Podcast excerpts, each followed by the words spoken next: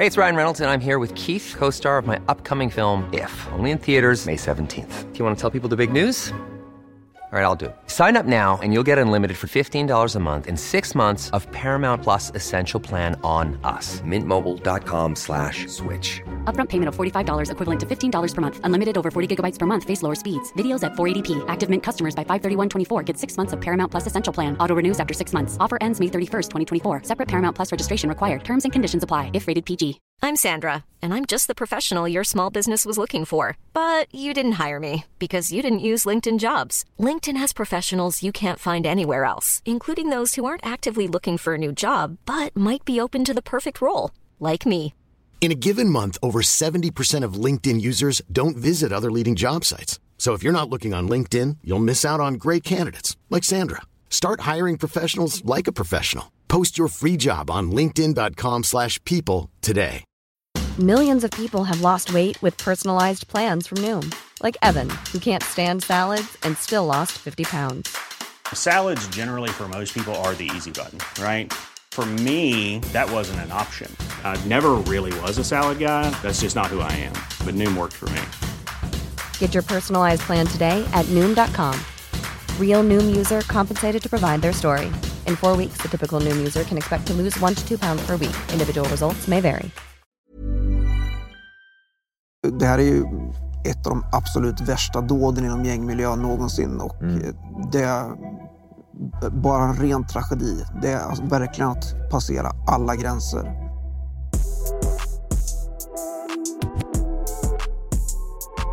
Hej på er och välkommen tillbaka till Dialogiskt. Mitt namn är Viktor och jag är som vanligt eran host.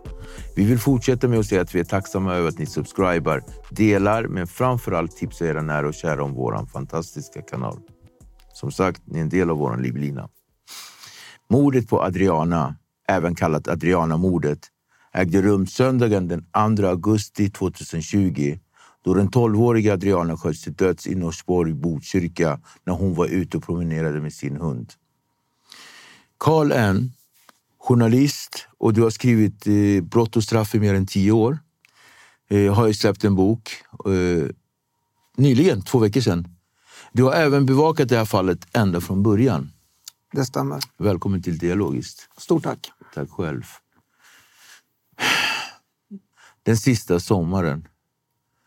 Uh, titeln säger ju allting från Adrianas, 12-åriga Adrianas perspektiv. Det var hennes sista sommar, sista natt i livet.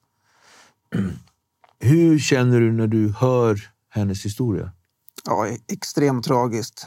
Eh, stor sorg och att, eh, att det känns väldigt onödigt. Eh, hade systemet fungerat eh, helt perfekt så hade inte det här hänt. Mm. Du har ju följt med ända från början. Ända från den natten har ju du varit med i hela det här fallet och, och även innan då. När det gäller hela den här Ja, hela utredningen. Utredningen är ju som sagt inte bara från 2020 utan det går ju liksom tillbaka ganska lång tid och vi ska komma in på det. Men, men jag tänker så här. När du har följt det här, hur, vad är det för känslor som har väckts hos dig förutom de du har pratat om nu? Eh, hur mycket motstånd i att skriva eh, den här boken? Alltså, motstånd, hur menar du motstånd? Alltså, Nej, men alltså att du har känt att det har blivit att, att det har varit okej. jobbigt. Ja, jag förstår vad du menar. Alltså jag har ju en rätt... Alltså jag har ju en professionell så att säga, distans. I, jag har hållit på med det här under väldigt lång tid. Eh, Så att, och det måste man nästan ha för att liksom hantera det. Men samtidigt, man är ju inte helt... Man är ju, man är ju, man är ju människa också. Så att det och det är ju en liten tjej som har skjutits ihjäl. Så det är klart att man blir påverkad. Men samtidigt vill man försöka skriva den på ett så respektfullt och ärligt sätt som möjligt.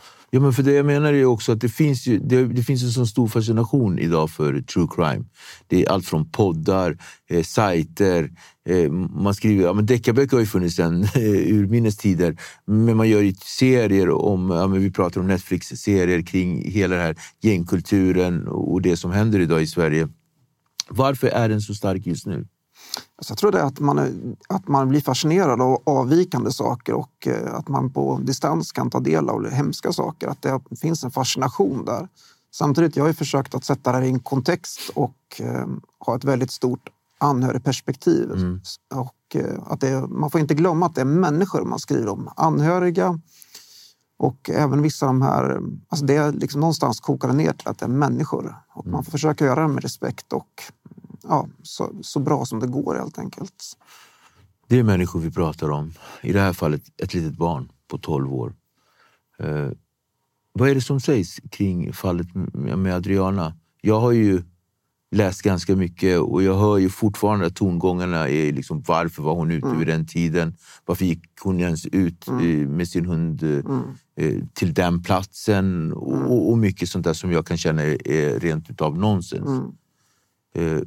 Men varför är det såna tongångar fortfarande? Ja, det, det är en god fråga. Jag, jag, jag förstår inte riktigt heller det. Utan det. Jag kan förstå att man tänker så direkt man hörde om det men man borde ställa sig frågan liksom, varför hon sköts ihjäl. Vad gjorde de kriminella på den platsen? Var hade de, varför hade de vapen? Varför var de motiverade att använda vapnen?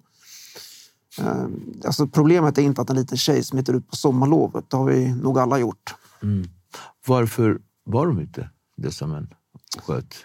Eh, Det, det, det var en tioårig konflikt som ligger i botten av det här och sen eh, kom det in nya aktörer och grupperingar som allier, allierade sig på respektive sida.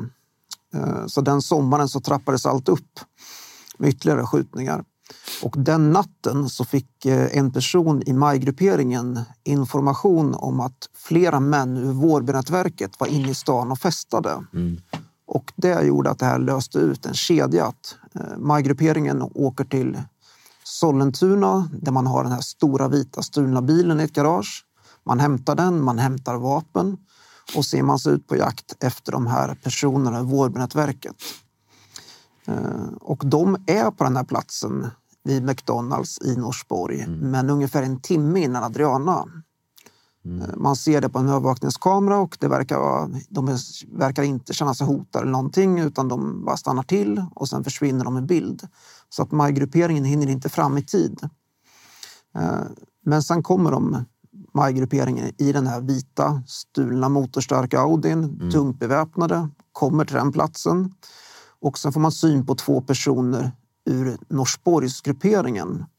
Och den är gruppering. Precis, och den är allierad med Vårbynätverket. Så att det, det är på samma sida. Så det liksom. passar liksom bra ändå.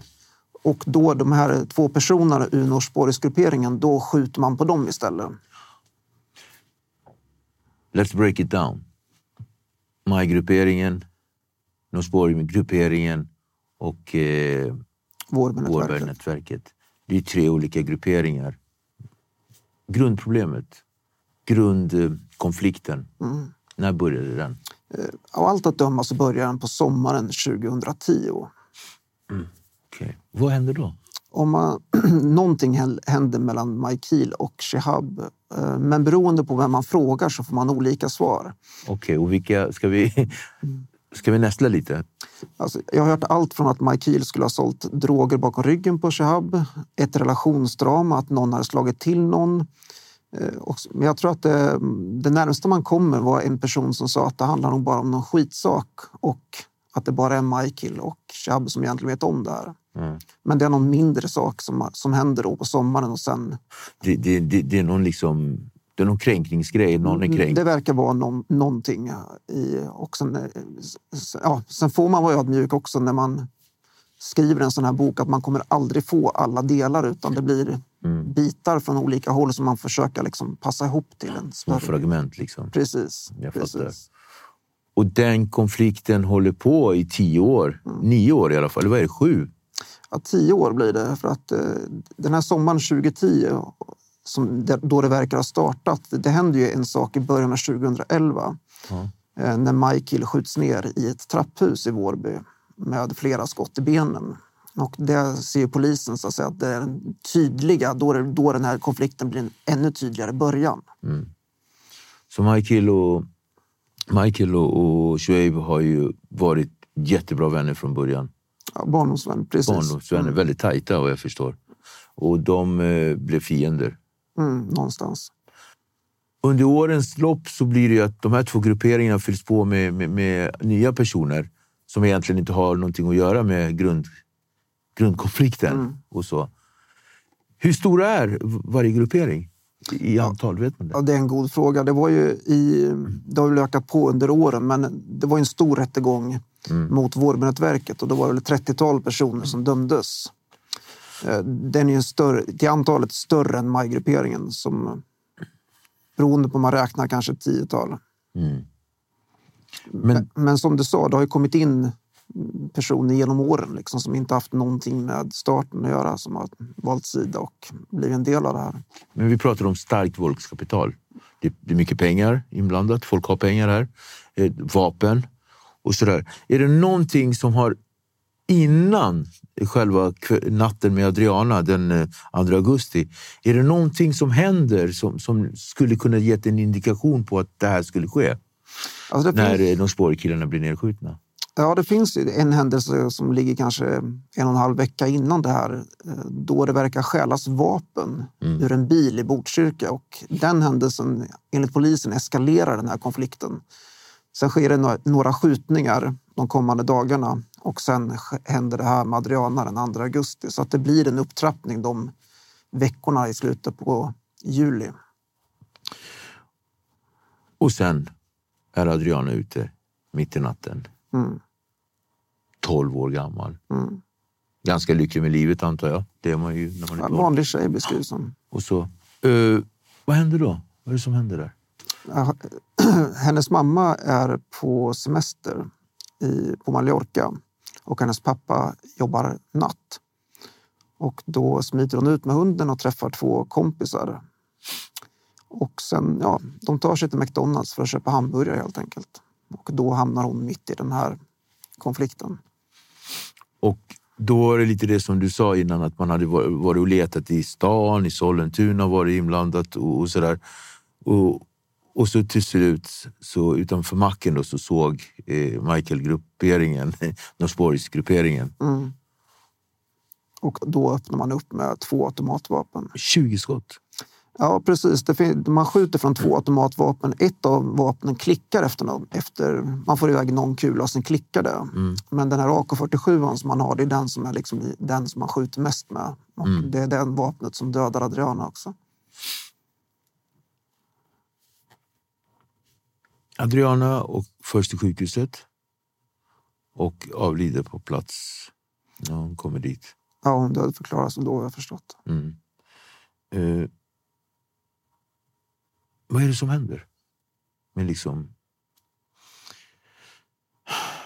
familjen, allting. Alltså, det är e- enormt traumatiskt. Man kan inte förstå det om man inte... Det, det, det går inte om man inte upplevt det själv så att säga. Rent. Men det är ett e- enormt, alltså det är en tragedi rent och det är ett nationellt trauma också. Liksom. Ja, det, det är obeskrivligt nästan. Jag har försökt eh, skildra det så mm, respektfullt jag kan. Och det har, har ju varit, det blev ju en, det blev en väldigt stark eh, reaktion från allmänheten med all rätt. eh, Med tanke på att vi pratar om en 12-åring som eh, hamnar i, i, i skottlinjen för, för en uppgörelse. Vad hände sen, polisiärt?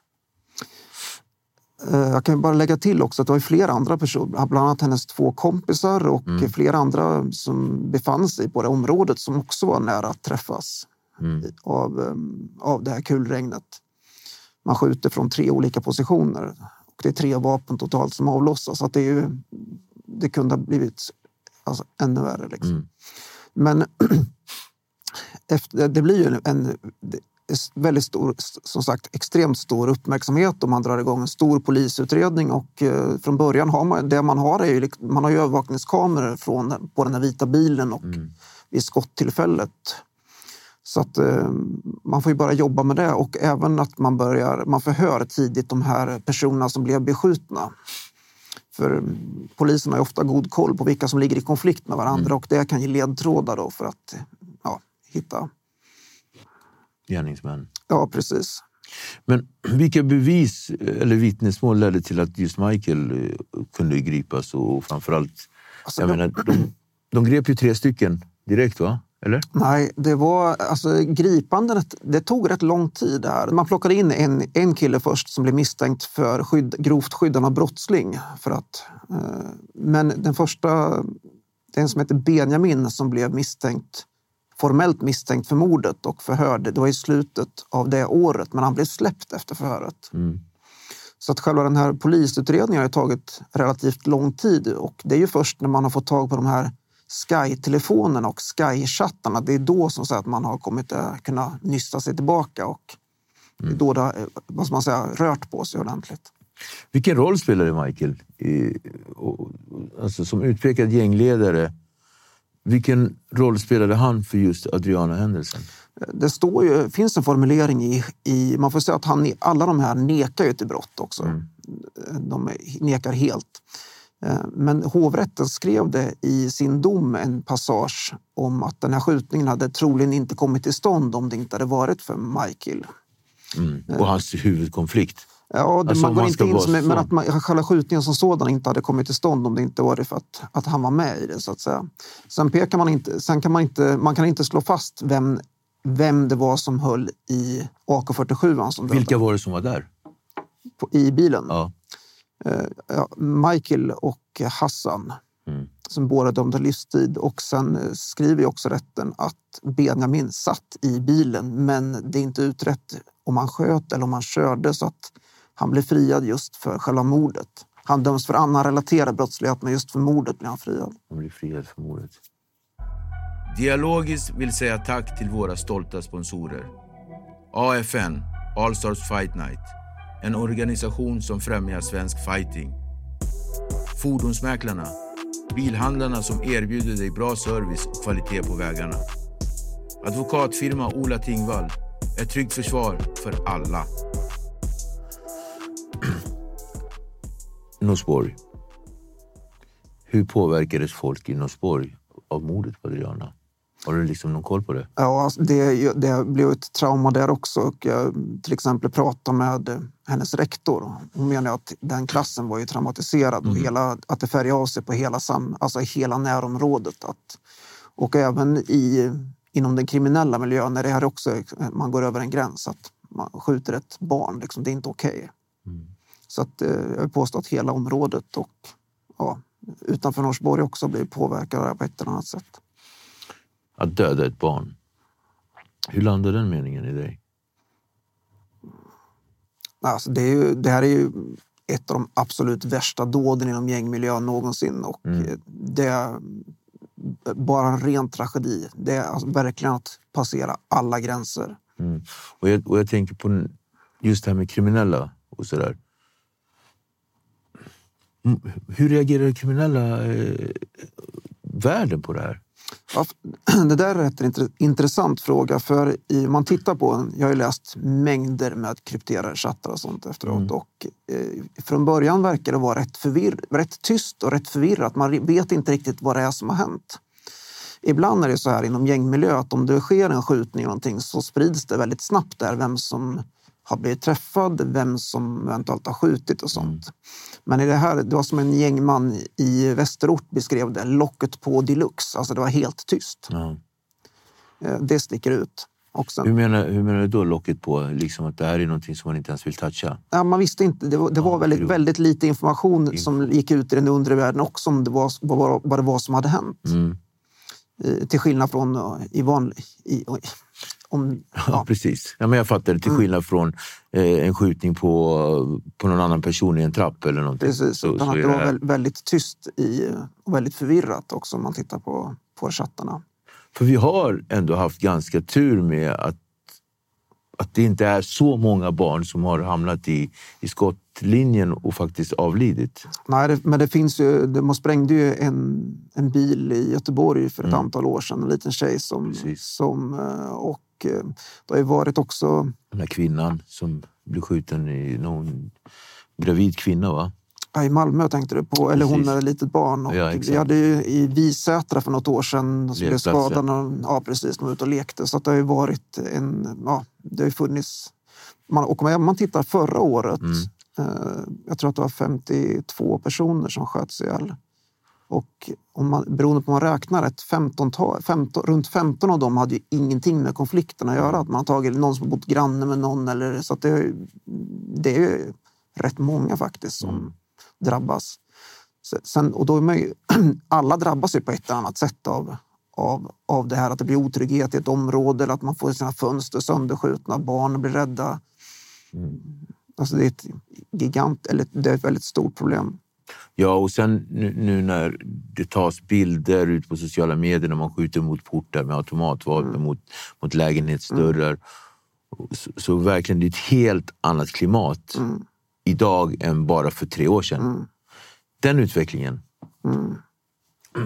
Hur, eh, hur påverkar det er som jobbar med, med nyheter, alltså som jobbar med, med, med att dokumentera sånt här? Hur påverkar det er? Alltså, kanske inte bara känsligt, men så här, jobbmässigt. Alltså det, jag kan ta, det har ju blivit så att säga, alltså betydligt grövre. Man märker det när man får in åtal och sånt. Mm. För att, att det är saker som hade blivit en nyhet för kanske tre, fyra år sedan inte ens skrivs om nu. Om det är en stor vapengömma eller någon skjutning där det är någon som skadas. Utan det, blir, det, det har liksom, nivån har stegrats. Och en annan sak som sticker ut är också att de som blir åtalade är väldigt unga också. Mm. Och hur lätt är det att prata med de här unga människorna? Utifrån din... Eh, de här, de, under mitt arbete med min mm. bok, de är ju något äldre de här personerna som, som är dömda eller som har rört sig i den här miljön. Men jag har ändå haft kontakt och fått uttalanden av ett tiotal personer och det är allt från bara någon mening till att jag har pratat i flera timmar med människor. Mm. Så att jag tycker att jag har fått förhållandevis många röster från den miljön. Så det är inte så svårt att få liksom någon på en intervju till boken? Jo, det, det, det tar tid. Det tar alltså tid. Vi, ja, någon har jag försökt med i ja, över ett år, att man har hört av sig någon gång att jag vill gärna prata med dig fortfarande, och liksom, mm. nej. Och sen, ja, mm. att, eller, vissa som jag har skickat brev till, ja, de, jag, som sitter på anstalt. Jag har skickat ett antal brev och sen till slut kanske de har svarat också. Mm. Så det tar tid. I... Ett fenomen är ju det här med, med de anhöriga. Hur mycket plats får de anhöriga i medier och, och så? Ehm, jag har en god fråga. I, jag har i alla fall i min bok försökt ge anhöriga väldigt stort utrymme och ett stort perspektiv. Att de får berätta helt enkelt hur, hur, hur det är att bli drabbad. Liksom. Det i, och jag tycker det är viktigt att deras röster, så att det inte bara blir en tidningsartikel utan man ska komma ihåg att eh, om det sker en skjutning, det här sitter ju i hela livet mm. för många. Och ett enorma trauman. Mm. Jag tycker det är extremt viktigt att brottsoffer får sin röst hörd och och att det kanske kan få vissa att tänka till lite att man, det här är det som händer. Liksom. Det blir en begravning, det här blir ett livslångt trauma. Det är mm. faktiskt det som händer. Och Adrianas anhöriga, hur har de reagerat på, på kommentarer kring allt det som har hänt? Alltså, jag, jag, jag minns ju att det var väldigt hårt klimat gentemot mamman och pappan.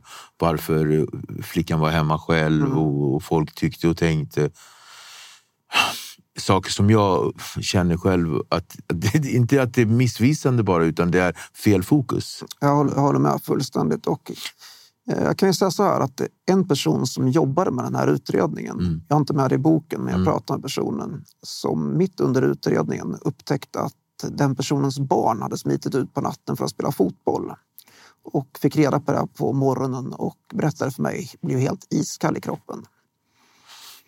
Så att det liksom illustrerar lite att det, det kan hända vilka som helst. Alltså, barn gör saker. Ja, precis. Och, och, den här skambeläggningen på de anhöriga blir ju att man fråntar ju dem en del av sin sorg. Alltså... Ja, jag tycker det. Som sagt, fokuset är, är helt... Det, det, blir också, det är lite ungefär som att om någon kvinna blir våldtagen, där att om hon gick, var hon berusad, vilka klä, sorts klädsel hon gick från krogen. Det, det är liksom, eh, skulden ska läggas på de som sköt ihjäl mm. det, det, det, det är det vi kallar för victim blaming. Och, och även då att samhället, det har pratat med flera poliser som, som sagt att det är ett misslyckande naturligtvis att man inte kan skydda... Mm, skydda ett barn. Ja, exakt. Och skydda ett barn är det det, det det faktiskt handlar om. Och det misslyckades vi absolut med den natten. Eh, vad hände sen? Eh, utredningsmässigt? Jag menar större delen av, av vårdnätverket sitter. Mm. Eh, Michael-nätverket sitter också Mm. ett gäng. Har det kommit något efterspel? Ja, alltså det finns ju, jag pratade med en polis rätt nyligen om just vårdnätverket han har jobbat väldigt många år mot och att de finns kvar i någon form. Eh, Det var till exempel nyligen en kille från vårdnätverket som åtalades för grovt vapenbrott. Det är inte lika liksom organiserat och omfattande som tidigare men det finns kvar liksom någon form. Så finns det också, alltså Majgrupperingen finns det personer, eh, någon sitter i Turkiet, några andra har dykt upp i konflikten med räven till exempel. Så att det, det är personer då som har gått, eh, hamnat i ytterligare konflikter. I, så att det har fortsatt i någon form helt enkelt. Och det var det som kanske många funderade eller hoppades på att, eller trodde i alla fall att det skulle det här skulle dra ner. Om ett litet barn skjuts ihjäl så skulle det ha en dämpande effekt också. Men det, det har Det tyvärr. inte så. Nej, precis. För så här är det. Vi räknas ju som nummer ett, i Europa i alla fall, som den värsta mordstaden, eller mordlandet. Hur har det blivit så i Sverige? Alltså, jag har ställt den här frågan så många gånger till politiker, eh, poliser, eh, gängmedlemmar, eh, musiker, vanliga människor. Så har jag ungefär fått en, ett svar som har varit väldigt det har varit ett väldigt grumligt svar. Man har inte riktigt fått ett riktigt... Jag tänkte jag skulle försöka med dig. Ja, Hur, hur kommer det sig att den sve- svenska samhällskroppen har blivit så här utifrån, eh, så som folk ser på oss utifrån? alltså det, är ju, det enkla svaret är ju att det är komplext. Det, Helt klart. det, ja. Men, men jag tycker att jag under tiden med arbetet med boken, jag det är några saker som har stuckit ut. För jag har tänkt på det också, liksom, varför är Sverige så utstickande om man jämför med grannländer och så vidare. Eh, För det första har det, har det funnits och finns väldigt god tillgång på vapen. Det året som Adriana sköts ihjäl så plockade polisen runt 35 vapen från Vårbrättverket. Men de hade ändå tillgång till fler. Var kommer vapnen ifrån? Eh, de- Det finns, de, mycket kommer ju från eh, gamla Jugoslavien, att det smugglas in. Då, sen har det de senaste åren det finns ju allt från 3D-vapen till att man eh, pl- plockar in såna här eh, signalpistoler och modifierar. Men det finns en väldigt god, en stor tillgång till vapen och det och har funnits och finns fortfarande. Det är en faktor.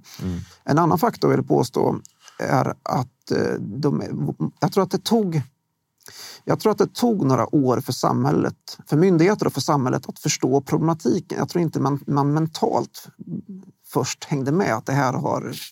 Och lagstiftningen var absolut inte utformad för den här typen av brott heller, utan det har tagit tid att det sjunker in. Och sen finns det också en del av de här drivande som är väldigt motiverade och då är frågan hur... Då spelar det kanske inte så stor roll hur mycket sociala insatser man gör utan det finns några som verkligen Har bestämt sig? Ja, precis. Att de på något sätt väljer det här livet eller utvecklar en kriminell identitet. Då är, då är det rätt svårt att stoppa sådana. Men om vi hade varit en nation som, som inte hade haft eh, lätt jobb, lägenheter, alltså boende, marknaden hade sett totalt... Nej, men ekonomin hade varit katastrofal och, och sådär. Så, kunde man, så kan man förstå det. Men vi lever ju ändå i ett av världens bästa länder faktiskt. Ja, absolut. Och det, det är väl ingen som har det liksom extre, något exakt tydligt svar på det här, utan det är komplext. Men, men det finns som sagt vissa delar som jag tycker man kan, man kan skönja. Och, eh, ibland också i debatten så låter det nästan som att man inte har satsat så mycket sociala resurser tidigare. Men de här personerna som jag tittat på, man har ju det finns enormt stora insatser, tidiga insatser och olika program, hjälpa familjen, LVU är en del och det har inte heller hjälpt. Spelar psykisk ohälsa en roll? Ja, alltså, an, antagligen. Det, flera, det är ju, vissa av de här har ju diagnoser och det, det innebär inte att man blir kriminell men det, det kan liksom... Det, alltså, det är flera olika saker som, som sammantaget. Allt från trångboddhet till det finns vissa områden som är väldigt, segregerade också. Och- Men efterspelet då? Vi har ju en familj i spillror. Eh, och det här är ju ganska färskt än, än så länge. Din bok släpptes för två, två veckor sedan. Eh, sista förhandlingen i, i, i fallet var, senaste förhandlingen var i höstas. Och så. Eh, vad kan man vänta sig för ut, utslag längre fram? Överklaganden? Eh, ja, absolut. Till Högsta domstolen. Men jag tror inte att de kommer att ta upp det här fallet. Ehm, och det blir ju... Om de här står sig nu, vilket de antagligen kommer göra, domarna, så mm. blir det ju delvis ett avslut. Att två personer har dömts till livstid. Men samtidigt är det ju inte... Det finns en person är efterlyst misstänkt för mord som befinner sig i Turkiet. Mm. Och eh, sen finns det också eh, exakt vad som hände vet bara de personerna som satt i bilen mm. och de har inte valt att prata om det. Mm. Så det, det, ja, det finns ju frågetecken kvar men det, som sagt, det bygger på att någon vill någon vill berätta. Det finns en person som erkände och bad om förlåtelse. Han som tog hand om mordvapnet efteråt. Men han har aldrig varit misstänkt för själva mordet. Men det är ovanligt i gängmiljö att, eh, att man gör så. Mm. Bevisningen var ju ganska tunn. Eller? Alltså det de har ju dömts av hovrätten också, men att, eh, jag förstår vad du menar. Nej, men jag menar, liksom, om någonting skulle, de skulle ju kunna ta upp det egentligen, eller? Då ska det vara någonting som kan ha liksom någon sorts eh, praxis i andra ärenden. Nå någonting som är väldigt utstickande och jag har svårt att se att det skulle mm. vara något så, så nytt. Någonting, någonting sensationellt. Ja, precis. Och de anhöriga, har du träffat dem? Ja, jag, jag, jag har intervjuat och träffat. Jag var hemma hos eh, Adrianas mamma efter, mm. efter tingsrättsdomen och eh, de hoppas på något sätt att det blir ett ett avslut. Mm, såklart. I, men det är ju vad ska man säga, livslång sorg. Liksom, i, och de pratade också, det här med i boken, med att det har lite betydelse om någon hade bett om ursäkt ja. eller bett om förlåtelse och är tagit på sig det. För att de menar också att det kan kanske förhindra att andra dras in i det här också. Att, men ingen har gjort det. Mm. Finns det flera konflikter som ligger i i, i anslutning till den här konflikten som har varit nu, alltså Vårbynätverket, Maja-grupperingen, Norsborg-grupperingen. Alltså är det fortfarande rörigt i det området? Alltså jag, jag pratade med den åklagaren som hade den här stora Vårbynätverkets rättegången och hon menar att det blev betydligt lugnare i Vårby efter de här domarna. Men det finns personer kvar som, alltså det händer en del fortfarande i, men det har blivit det har blivit mer annorlunda. Den stora konflikten som har varit förra året är ju den med kring räven helt enkelt, den kurdiska räven. Mm. Samtidigt finns det ju aktörer, bland annat Majgrupperingen, som har dykt upp i den. Mm. Bland annat en kille som var formellt misstänkt för mordet på Adriana. Han blev aldrig åtalad, men han har dykt upp och blivit dömd för annan brottslighet relaterat till den nya konflikten så att säga. Och Michael, han, han, är ju, han, han sitter ju på livstid nu och sådär. Men han är en av de som blev beskjuten väldigt, väldigt mycket i den här konflikten. Ja, han har blivit precis. Han är, och inte minst då vid Kungens kurva, den bensinstationen i början av 2020 och den händelsen har ett, ett starkt samband till det som hände Adriana. Mm. Polisen kopplar ihop dem. Mm. Okay. Ja, men tyvärr så, så är det sådana här tragiska saker som händer och så. Utvecklingen framåt, vad tror du? Det är en jättegod fråga. Eh, jag pratade med en polis nyligen som sa att det var ett bedrägligt lugn. Just att det, det har ju kommit, det var en våldsvåg i början av förra året. Sen gick det ner lite under sommaren och sen hösten var ju helt vansinnig med skjutningar och sprängningar. Och sen har det lugnat sig något. Men eh, alltså, det är jättesvårt att säga hur det här...